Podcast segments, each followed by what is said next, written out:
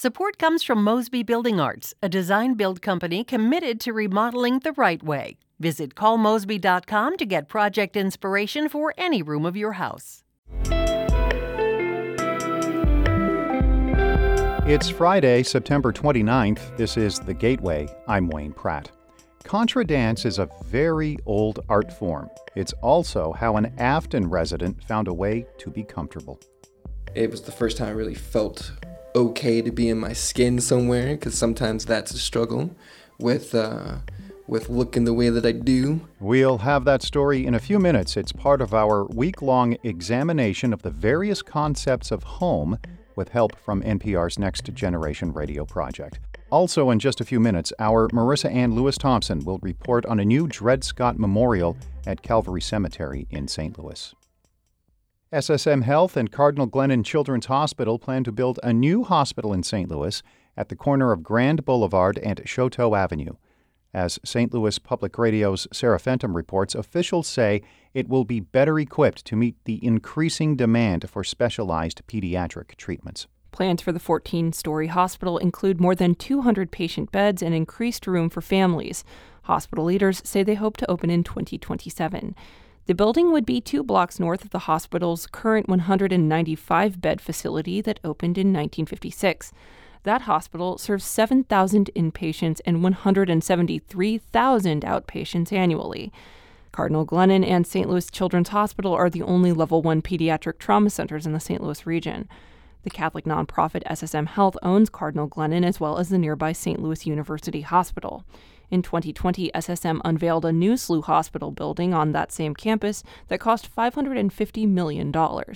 I'm Sarah Fentem, St. Louis Public Radio. A judge says Starbucks violated the National Labor Relations Act at multiple stores in the St. Louis region. The company broke the law by threatening to take away employee raises and benefit increases and by punishing workers who wore union t shirts, even firing an employee.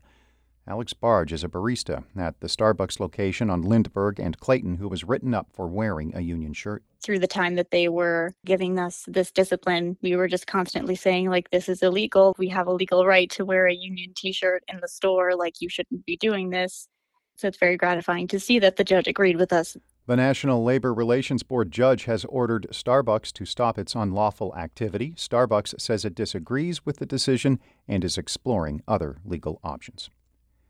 The U.S. Department of Agriculture is changing a rule to try to get more free meals to students in schools. But as St. Louis Public Radio's Kate Grumke reports, not all districts will sign up. This week, the USDA changed a rule to allow more high needs schools to qualify for free meals for all students. The St. James School District in Missouri is one that didn't qualify before but might now. Superintendent Tim Webster says his district will have to take a hard look at the numbers we're very thankful that the USDA would drop that threshold uh, because that's a great thing uh, for our students. But at the same time, we have to make sure that it financially makes sense for the district to still not lose money. Webster says after the pandemic, when students had to start paying for meals again, the district saw a rise in meal debt. That will be part of the financial calculus. I'm Kate Grumke, St. Louis Public Radio. A Democratic state senator from St. Louis County says legislation expanding Medicaid to new moms could save lives. Tracy McCreary was a supporter of legislation that provides a year of Medicaid coverage for postpartum mothers. It managed to get past the finish line this legislative session after several years of legislative failure. McCreary says the bill could help lower the state's maternal mortality rate, which she says is unacceptably high. 70 women die every year while pregnant or within one year pregnancy. But the thing that made me and my colleagues lose sleep at night was 84% of those deaths would be preventable if the woman had access to health care. McCreary was a guest on Politically Speaking. That episode is posted at stlpr.org. The U.S. military has identified the remains of an East St. Louis Army corporal who died in a prisoner of war camp in 1942.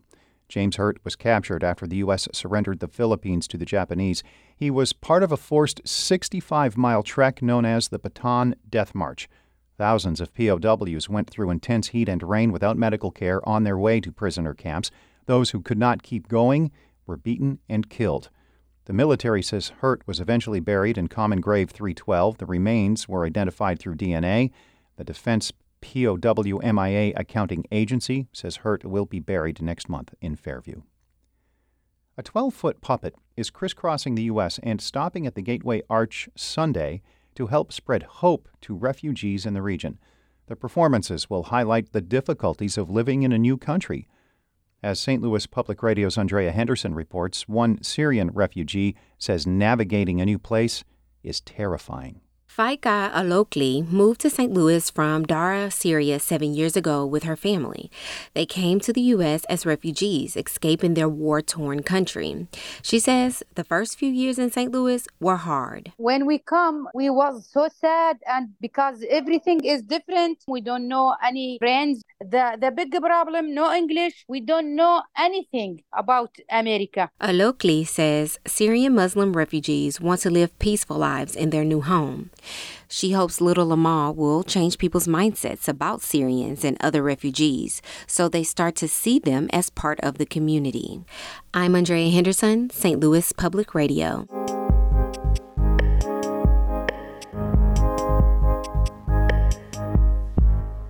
All this week, we've been exploring the concept of home with help from NPR's Next Generation Radio project. We finished the series today with Amanzi Umoye, an Affton resident who found a home in a very old style of dance. Hmm, home. You know, I, I think it's um, the place where you feel the most comfortable. And um, I think over the years that's been a struggle for me because I was in, in the military, military family. And so we moved around a lot. And so getting that sense of, uh, of home was always something I was pursuing, whether it's with dancing or with sports, just trying to find where you fit in, because it's, it's pretty important.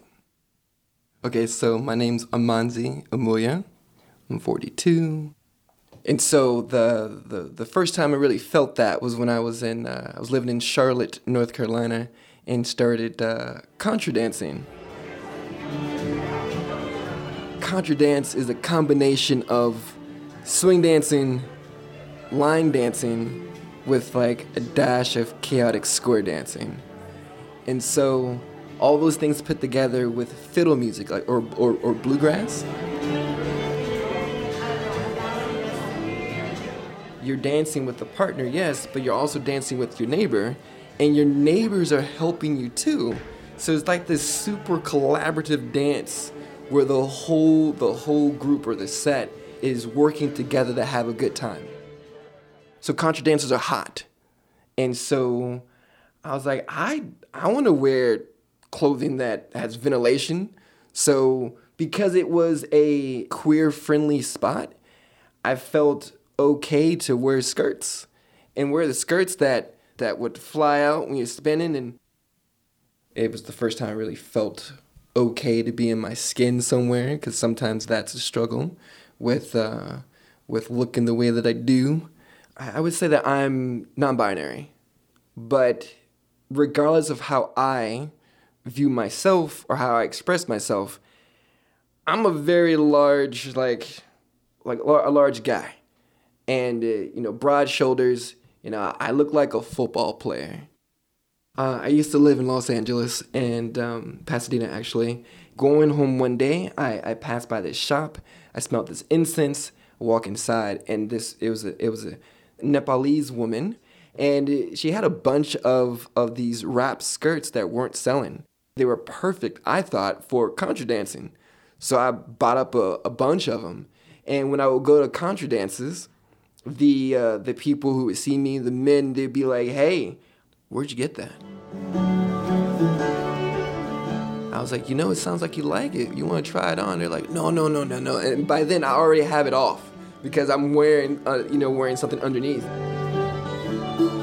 And I'm like, I take it off. I'm like, hey, do you want, do you want to try this on?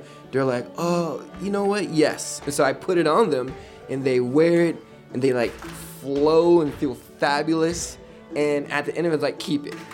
I definitely felt at home with the the, the contra dance community in St. Louis and it, it surprised me because I haven't felt that with a lot of things that I've done in this city.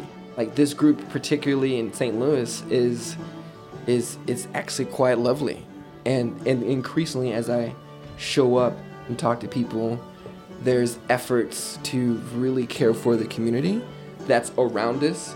Contra Dance is just a, another hub, another another place for us to get together and talk and and work together.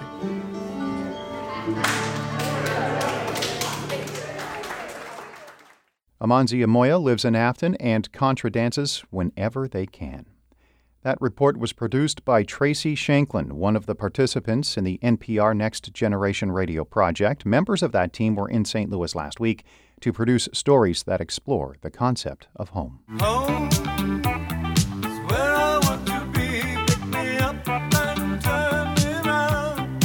A new memorial monument dedicated to the life of Dred Scott will be unveiled tomorrow at Calvary Cemetery in St. Louis. Scott's case is arguably one of the most controversial decisions handed down by the U.S. Supreme Court. More than a century ago, Scott, an enslaved black man, lost his bid for freedom.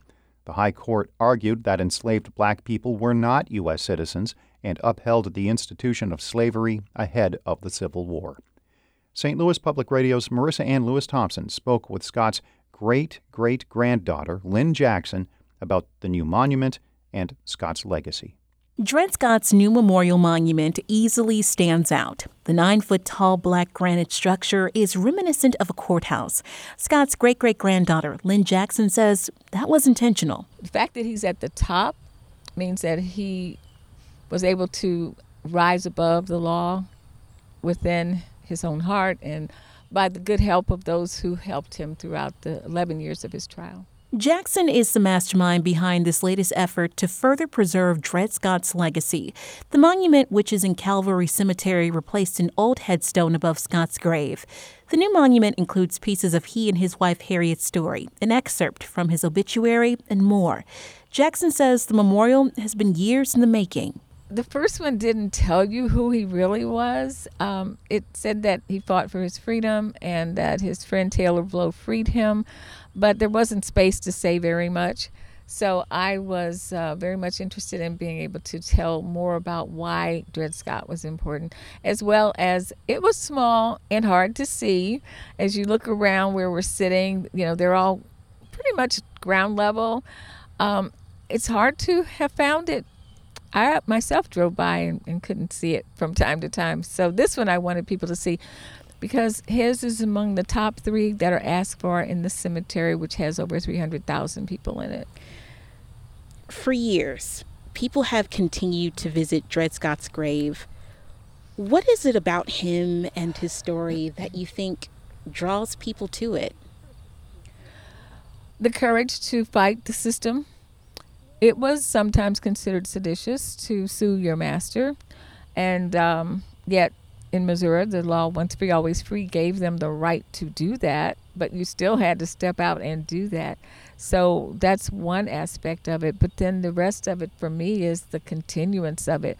I usually tell young people, like, hey, you, you just got your license and you're going to go out and kick it. Well, you get a ticket, and now you've got to wait two weeks to go to court. Can you imagine waiting 11 years to get an answer under the circumstances under which they lived? Why do you think Dred Scott's story is a significant part of U.S. history, particularly to Missouri and Illinois history? Well, his case is important because if he had not fought for 11 years, then who knows? There would not have been a Dred Scott decision you had to go through the Missouri Supreme Court to get to the U.S. Supreme Court. And after six years, most people would have said, okay, I'm done, you know, but they tenaciously continued.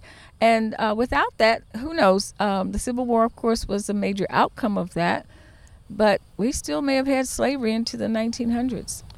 You and your family have spent many years maintaining the legacy of Dred Scott how do you hope it will be maintained once it's time to pass the torch to a new generation?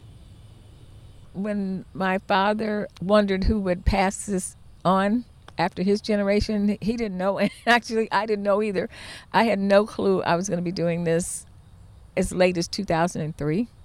But I knew the anniversary would be in four years. And so I said, well, you know, we, we'll do something for sure because I've always been a planner and a manager and so forth. So I said, well, we, we were not going to sit back and just watch it on TV. But I did not know. And I had no idea that I was destined to continue and continue. So I'm only believing that down the road, another person can pick up the banner.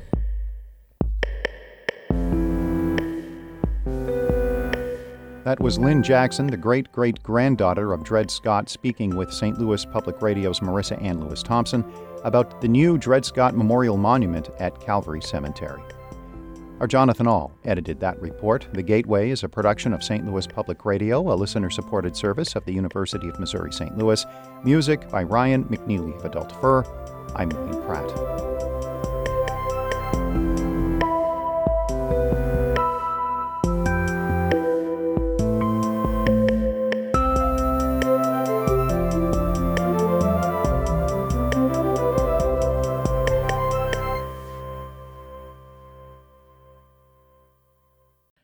Comes from Mosby Building Arts, a design build company committed to remodeling the right way. Visit callmosby.com to get project inspiration for any room of your house.